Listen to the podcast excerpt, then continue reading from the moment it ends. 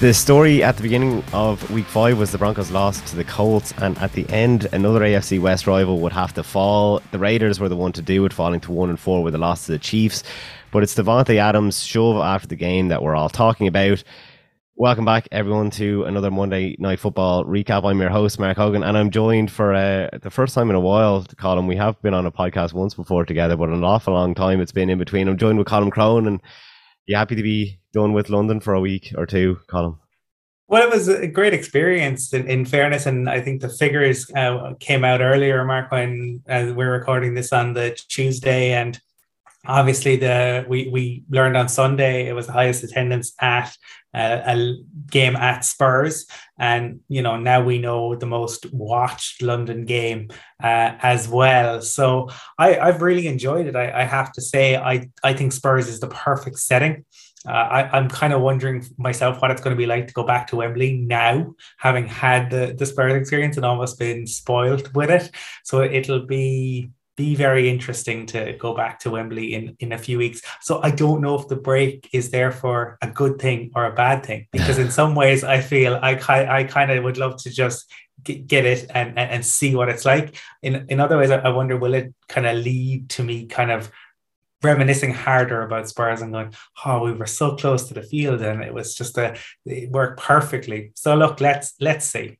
Yeah, it's definitely interesting. We had a candid conversation with Jeff Duncan after having on the show a couple of weeks ago, and he was commenting that Spurs would give any stadium in the NFL or, or in America a run for its money. So this is this is one of these guys that has been around the league for so long.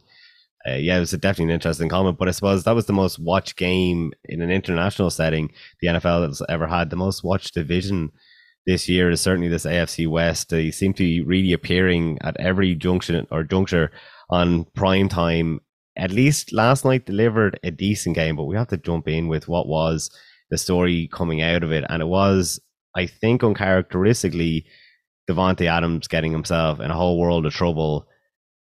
I mean, I can't believe I'm asking this question, but based on the Twitter reaction, what's your side on it, Colin? My side uh, on it is, and in fairness, I, I saw um, Ben Isaac's tweet earlier, and I, I would agree with his take. He said if that had been Roger Goodell, or if that had been someone in uniform, would Davante Adams have reacted in that way? And no, he wouldn't. And I know some former players have come out and kind of said, well, the guy walked straight in front of him you you cannot react. You you wouldn't react that way on the street. Like imagine every time somebody cut you off you're you're walking out of the coffee shop right? And somebody just stops dead in the doorway and you just push them over. I i get there are frustrations there but to me it was it it I, it was unbelievably stupid. And we've seen a number of you know stupid things done over the course of the the weekend over the course of the season. It, it happens, but the fact that this was after the game, the fact that you know even if he picked the guy up after it happened, I think it would have been okay. But to come out afterwards and kind of the the apology with with the explanation, not just the apology, I, I, I thought it was very very silly. Yeah, he came out afterwards and he apologized in the locker room. He was obviously asked about it and he kind of gave an account that wasn't completely accurate, but obviously he was aware there was a video then. He came out on Twitter and he said that it was just down to frustration, which you can understand, but well, you can kind of understand. You can understand where he was using it as an apology. I was definitely surprised with Davante Adams. He hasn't come across as a dirty player throughout his career, and obviously the way that things have started in Las Vegas, he's a superstar. He heard all off season or since that trade at least how well things were going to go. But it's kind of surprising because, you know, he did have a good game yesterday. He got a bunch of yards, a couple of touchdowns. And when I was watching the game back, I didn't watch it live. I did my thing, watch it in, four, in 40 minutes. So I was aware of the incident that was to come at the end of it. And I was tracking him through the first half. And Colin, there were signs there that he was extra agitated going into this game. I mean, on that touchdown that he first scored, which was in the opening, what, well, opening quarter, he's turned around to L'Jarius Sneed after catching it. What, it was a 58 yard touchdown, fourth and one, seven minutes into the game. And he's turning around and he's looking at L'Jarius Sneed, trying to get a reaction out of him or something, because at that point, he's away. He should just be making a beeline to the end zone. There's no need for him to be looking over his shoulder unless he really genuinely believes that he's going to be caught. And what really confirmed it to me then is he gets into the end zone. This is in Arrowhead, and he throws that ball with all his might into the crowd. So he's he's worked up at this point, and then he follows up with that not too long after. And there's a play where there's an off the ball incident that wasn't called. It was on um, the cornerback Watson, and the ball I don't know was it a running play or something like this, but off the ball, Watson is moving away from what uh, moving away from Adams, and Adams gives him another shove, sends him to the ground on top of um, Adams' own teammate, and the referees kind of come over, but because Adams doesn't have this dirty name about him, he gets off the hook. So I kind of felt like maybe he was trying to get himself worked up because it was a divisional a division game, or maybe he was just trying to get himself worked up as a leader. So Las Vegas was going to get up for the game, but one way or another, it's disappointing, and I'm sure you would agree that a suspension has to be in play here. Yeah, it's funny because I caught the. I was up late, so I actually caught the touchdown live. I went, I went to bed soon afterwards, oh, wow. but e- even in the the build up to it, um, there there had been a, a moment where there was actually a guy, and I think it was James Palmer tweeted there was a, a Packers fan wearing an Adams jersey and, and holding a sign and kind of had made eye contact with Davante. And at that point, he was smiling. But I did notice you, you called it out, and you're rightly so. I did notice after the touchdown, like just the aggression, like he launches the ball into the stands, like immediately, like full on, pelts it in. And as you said, looks around, and maybe it was the divisional thing, maybe it's the fact that there was a lot of pressure in that he, you know, what the Raiders had given up for him. He's going into Arrowhead every week. You talk to people around the, the league, be they coaches, be they players, be they journalists, they all talk about Arrowhead and the atmosphere and the additional pressure that's there. So maybe it, it was that. But, you know, the Raiders brought him in. The Chiefs moved on from Tyreek Hill. Maybe he saw this as needing to make a real statement. But I think a suspension is inevitable. I think he'll probably get a game uh, is is per, perhaps, or maybe they'll give him two and they'll reduce it on appeal, as the NFL uh, likes to do, a bit like the the GAA. Uh, so I I do think we will probably see him sit out a game though. I suppose at one and four now, what does sp- suspension even do? Because the Raiders look like their goose is cooked. It's very obviously early to be pulling them from the race, but I mean, like they were involved in that game yesterday. They certainly should have won it. They were out to a 17 no or 17 nothing um, advantage in it. But it, like I, I couldn't figure out what really went wrong with them.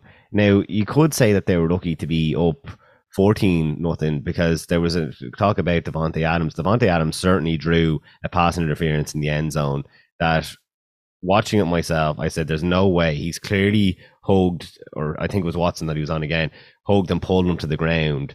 And then a quick Google search confirmed that everyone was talking about it after and during the game anyway.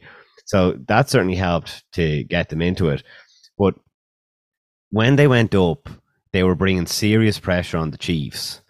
Like if you go back, there was only one sack, I think, through the first half, but the amount of pressure that the the um, Raiders D line was bringing on Mahomes meant that he was scrambling and just couldn't get the ball off. I think the Chiefs opened up the game with three straight uh, pointless drives, which was a good start certainly from the Raiders. But the way that they faded then, I think it was just that finally like your Chandler Joneses and, and that were stepping up.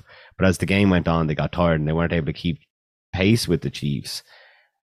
I suppose I'll ask you your opinion on what you thought was the game afterwards, but I, I'm still very suspect about the Chiefs. I I'm I I'm not because I get I get why people are, but I think when you have Andy Reid, Patrick Mahomes, and Travis Kelce, you're always in with a shot. I, I, think yeah, there there are certainly issues with the the Chiefs, and, and particularly I think up front. I, I don't think I think that's a, a, big area of concern. Yes, they have Chris Jones, but their edge rushers I don't think they're elite. And I think when you get to playoff football, that is something that really comes in um, and, and is is an issue. There's a reason, you know, the Rams went and got Von Miller last year. That's the reason the Bills looked to bring him in uh, th- this year. So, but to, to me, like they they find a way. Like they went 17 um, and 0 down, and you had people on Twitter I, I think half in jest, but all, half seriously saying Chiefs have them exactly where where they want them because nothing is safe, and it feels like even without Tyreek Hill, it's less explosive. But it, it just feels like they're capable uh, of coming back. And I, I don't think that the Raiders did a huge amount wrong. In fairness to the Raiders, I don't think they've done a huge amount wrong over the course of the season. And I actually think they have improved, especially in the, the last couple of games, by leaning into the run game a lot more. Caused the Broncos, I could tell you, all sorts of, of problems. And I thought it caused the Chiefs problems last night. It's for for the Raiders, yeah, you look at it and you, you would have to say enormously disappointing, but they've been competitive in every game essentially that they have been in. None, none of them, it doesn't even feel like, you know, that they kind of came up with kind of garbage time touchdowns in, in any of them. It always felt like they were in or there or thereabouts. It's interesting because if you look at their next run of games, you're talking about Texans, Saints, Jags, Colts, Broncos, Seahawks, Chargers, Rams, Patriots, Steelers. It's not exactly, uh, so you know, I, the most terrifying of lineups. And if they could string a couple of victories together, particularly against the, the Texans, Saints, and, and Jags, and the Saints obviously won at home this weekend, but the Saints have been poor in the, the Superdome overall. And if they were going against the Colts in mid-November and you know instead of that one victory they had four things could look very different. You know, the we saw the Eagles last year, right? And in terms of the way in which their season turned around, they leaned into the run game. Uh, they had the victory over Detroit. Then they came into Denver and they put in a performance really good from Jalen Hurts, and they went on on the run there. I mean, the issue for the Raiders is they probably need to have the if they are to play playoff football, they have to have it sorted by Christmas Day. Um, because the the last two games, the 49ers and the Chiefs again, are not ones that um they're the really tough ones on the schedule. But yeah, I, I get what you're saying in some ways about the Chiefs, and I get the the skepticism because they haven't put it all together for an entire game. But to me, I just I look around, especially the division, Mark, and I think Nathaniel Hackett is rookie head coach. Brandon Staley is in his second year as head coach, and Josh McDaniels had a nightmare time in Denver.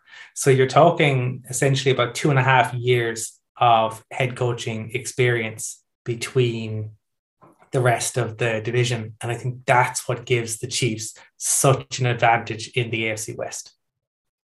Yeah, I went and said before the season began that I didn't know were the Chiefs going to make the playoffs because I thought that the in division teams would be able to give them a run, and I particularly wanted on the basis of the AFC West won't be as easy, and it certainly looks like it will be that easy. I mean, here is them pulling off another win against the Raiders, but it was like you could take the execution in two ways yesterday. You could say, yeah, look, they didn't score for the first three drives, but then they went and had five straight drives with a score.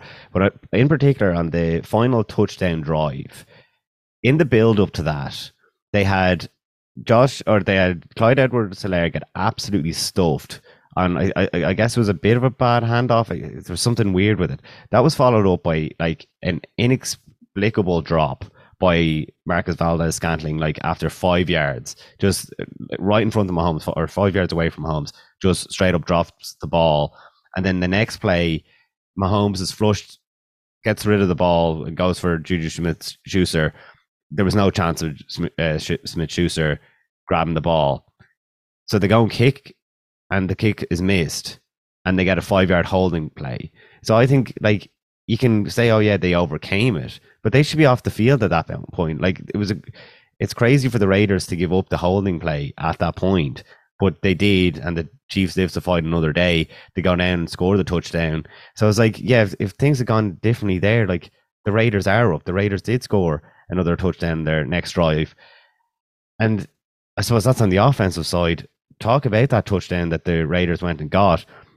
Davante Adams beat double coverage for another long touchdown that it's like it's unsustainable or unsustainable. If like I know Davante Adams is a fantastic wide receiver, but it's like if your defensive backs are getting beat as easy as Davante Adams twice beat them yesterday, I think that's a raging hole really in in the Chiefs. And don't get me wrong, when you have Mahomes, like he showed it again last night, he like pinballs around back there and he gets off a beautiful pass but it showed how much they relied on Travis Kelce. That like Marcus Van Van Bandes Scantling, I know what people call him MVS when you say his name too many times in a row. When he go, goes and drops the ball, it's like yeah, no wonder they're passing to Travis Kelce for four touchdowns. Like he only had the twenty five yards uh, across the game, but yeah, when they're in the end zone, they're going to look to him, and I think that was the Raiders were not covering him in the end zone, which you can't forgive them for because obviously that was Patrick Mahomes' favorite target there. So the Chiefs are going to keep on winning. And look, I, I love watching the Chiefs play, but I just don't get the same buzz watching this year. And you can say that for any team in the NFL. No, we're not hitting the same high quality, the same standard that we're used to, apart from a handful of teams. But I guess when we're used to them playing so well, when they're winning the way that they are, it's a bit strange and I'm not used to it. Yeah, I, I, I get it. I suppose I'm so used to the Chiefs having some struggles during the regular season, and it, it, it's different things at, at, different times. The the run game certainly is a concern, and I think there it's for me it's two pronged in in some ways. In that I think if Andy Reid, um, you know, has a, a, regular season flaw. Uh, we could talk about playoff Andy Reid, uh, slightly different, but a regular season flaw, it's that he gets away from the run too early. But equally, I don't think when if you remember when Edwards-Helaire was drafted and the talk about what he was going to be, um, I mean, it was it was hype that probably second only maybe to the Jerry Jeudy hype when he initially got drafted by the Broncos and what he was going to to be, but it, it hasn't worked out. But I, I just I think especially in the the parity season that we're we're having, the, the buzzword that everyone is using, to have Mahomes, Kelce, and Andy Reid there, it is it's it's a get out of jail free card. And look, you're right in terms of the, the penalties, and, and I I I'm probably I need to probably hold my hands up in terms of I said the Raiders didn't do a, a whole lot on the penalties. Like what was eleven penalties for 99 yards? Like they they kill themselves with with penalties. Just cra- crazy, crazy stuff, and uh, particularly at, at the most egregious times. But it, that's what tends to happen, and especially at Arrowhead, pressure tends to to build. People make mistakes. Um, the, the Chiefs cannot continue to put themselves in that type of a hole, or they, they will get caught. Certainly, you know, not every team um, will will be as generous. But to be sitting where the the Chiefs are, I think, given the schedule that they they had and the fact, I suppose, that eh, I think a lot of people had a lot of questions about the Chiefs coming into this season because of the Tyreek Hill trade and what it would mean. And losing your kicker, especially when it's a kicker the quality of Harrison Butker has definitely had an impact. Now, for the Chiefs, by by the end of October, we're going to know, you know, a little bit more about them. And the next two games in the, the Bills and the 49ers will be fascinating. The Bills, to me, are the most complete team. Um, that doesn't mean that they will win a Super Bowl. Who knows? But they are um, definitely the, the way in which they've dealt with the injuries that have had have been fantastic. I think for the Chiefs, they will be absolutely delighted to have a bye week after that. So even if the next two weeks don't go well, they get the chance to regroup and take a take a breath and sort it out. And of course, if they do go well, then all of a sudden you have probably your maybe your two toughest uh, regular season games out of the way. You get a chance to take a break before launching into the back half of the season. Yeah, I guess you have to like that the Chiefs do face genuine contenders on their schedule. What be it someone like the Chargers that I like going into the year or this Bills game you know, it's like you know we saw the Euro draw when we were at the London games the other day, and straight away everyone's looking at England, and like, how do they always get away? So it's the Chiefs are going to be tested. We'll be able to give a fair assessment based on them playing the biggest of teams. I like the 49ers a lot, and they're certainly playing well at the moment. That it's a good time for them to meet the Chiefs. But one of the points that you mentioned there, and we kind of have to talk about on this podcast because it was relevant to this game, was roughing the passing roughing the passer was obviously very relevant this weekend after the Tom Brady foul that was called against Atlanta. We had a similar one last night. It was around the two minute warning of the first half where Derek Carr was yeah called he, he fumbles the ball after he's after he's been sacked. Uh, the Chiefs recover it would have been a big play obviously and out of nowhere a flag comes in for a very soft roughing the passer call. I thought it was particularly interesting that in the first five minutes there was two sacks that were given up while the quarterback was still standing, and it was almost like when Maxx Crosby had Patrick Mahomes wrapped up, he was like just holding him because he didn't want to get called for one of these flags. Do you think this is going this is going to be wiped out, or do you think this is going to continue on as the rest of the year goes?